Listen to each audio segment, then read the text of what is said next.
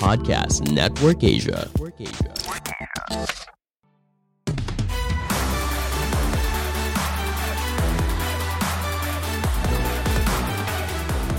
Menjelang tahun yang baru, pasti kamu pengen dong di tahun yang baru nanti kamu bisa sukses? Kira-kira mau sukses itu harus lewat mana sih? Nah buat kamu yang pengen meningkatkan karir lebih sukses di tahun yang baru, dengerin langsung yuk cerita dari Erun Parengkuan kali ini.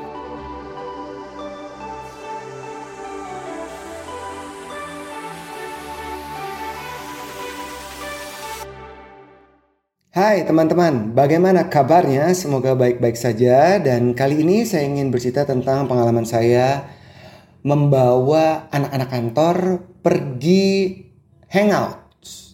Hangout yang dimaksud bukannya di kantor kami di Jakarta pusat kami pergi bareng keluar tapi bener-bener keluar kota sambil liburan sambil kerja.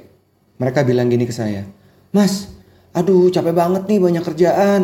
Gini gitu gini gitu. Boleh nggak sih gitu nanyanya ya salah satu pemimpin di kantor kami boleh nggak sih kita liburan mas? Tapi sambil kerja banyak nih training-training pelatihan sehari bisa beberapa gitu. Saya lagi ya nggak bisa ditantangin. Saya bilang udah gitu selain saya nggak bisa ditantangin saya juga seneng liburan. Dan kayaknya semua orang pasti seneng liburan. Saya bilang ke mereka yuk mau kapan Ya udah dalam dua minggu tiga minggu ke depan mas. Udah kami atur berangkatlah kami. Nah mereka bilang ke saya kalau kerja aja sambil leye-leye. Dan kita tahu kan sekarang kan semuanya bisa dilakukan secara mobile, secara remote, bisa di mana aja, online jalan semuanya. Jadi oke, okay. terus saya mikir-mikir ya, aduh, walaupun tidak semua tim saya ini kumpul di hangout kali ini kami pergi ke dari Jakarta pergi ke Lembang dan kami menghabiskan waktu selama tiga hari dua malam di sebuah tempat di villa. Nggak ada orang lain cuma kami doang. Dan mereka sambil kerja anak-anak termasuk saya. Terus abis itu santai-santai. Terus saya mikir-mikir kan aduh masa udah pergi bareng satu kali 24 jam selama hampir tiga hari? Masa saya nggak isi momen mengambil momen untuk mengajak anak-anak kantor saya nih saya kasih bekal saya kasih pengetahuan baru wawasan baru. Sayang kan? Udah. Tiba-tiba muncullah ide. Oke kalau gitu saya berbagi yang kemarin saya udah berbagi kepada teman-teman di podcast awal ini. Ada enam jurus itu saya bagikan kepada mereka. Jadi sebenarnya ya teman-teman walaupun teman-teman gak ada di dalam tempat itu pada saat saya sharing, tapi teman-teman duluan loh yang dapetin 6 jurus untuk membuat kita menjadi orang yang baru dan anak-anak kantor saya sendiri itu baru dapet setelah teman-teman dengerin. So you are so lucky. Nah akhirnya kami berangkatlah ke Lembang. Kami tinggal. Kebetulan di rumah sewaan kami ini di villa itu ada ibu asuhnya, pemiliknya dan suaminya. Nah, ibu ini tinggal juga tidak jauh dari villa-villa kami. Dan kebetulan beliau juga yang mengurusi makanan-makanan selain dengan para stafnya yang membantu kami.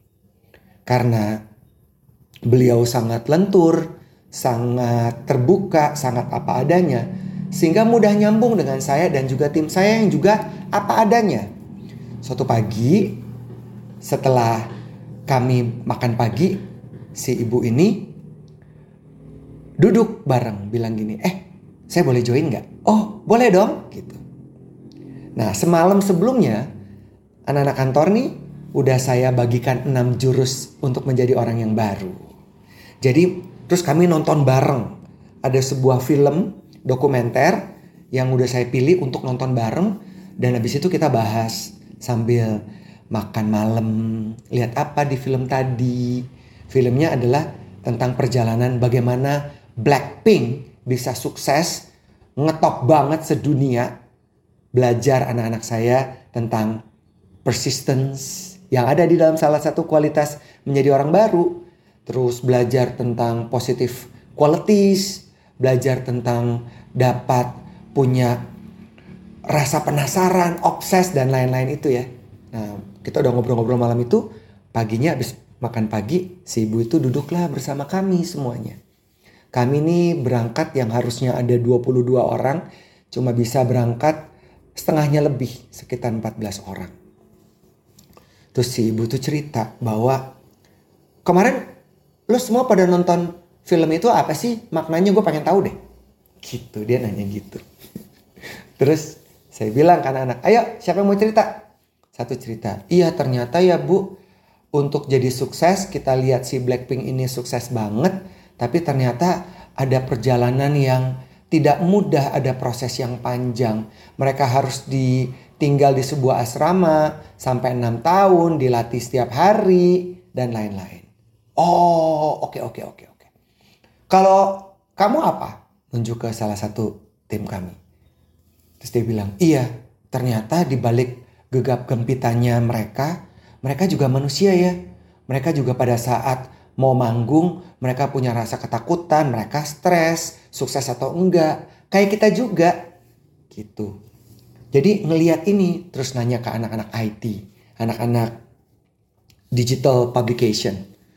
Kamu lihat apa? Wah saya ngeliat proses editingnya. Gini, gini, gini. Jadi momen-momen seperti ini nih sebenarnya nih ya bukan sebenarnya momen-momen seperti cerita saya seseorang yang sudah berpengalaman sudah beliau usianya lima tahun di atas saya jadi udah mendekati umur 60 gitu ya 56 umurnya saya 51 ya pengalamannya kan pasti beda dong ya apalagi teman-teman yang millennials dan Z generation dengerin cerita saya juga pasti teman-teman dapetin pengalaman yang beda dari orang yang sudah lebih punya jam terbang lebih tinggi.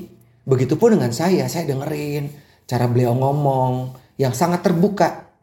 Terus beliau bilang, iya, lo semua kan ngomongin proses kan? Proses. Nah dia mulai cerita. Nih saya pengen ngomong nih tentang proses hidup saya. Dia cerita, kemarin dia ditahan polisi. Karena sesuatu yang tidak ia lakukan. Gitu ya, ditahan polisi. Terus akhirnya dia bilang, Gimana caranya ya? Dari threat, threat ya. Threat itu kan seseorang diminta untuk merawat, dapat merawat. Sampai thrive. Thrive itu artinya from threat to thrive. Artinya go forward, berkembang pesat. Gimana caranya?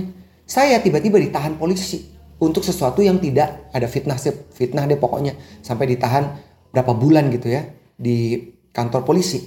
Dia bilang, tapi saya tuh santai aja karena saya merasa nggak bersalah, dokumen juga masih dalam penyelidikan, saya terima-terima aja gitu. Saya patuh sama hukum, saya terima aja.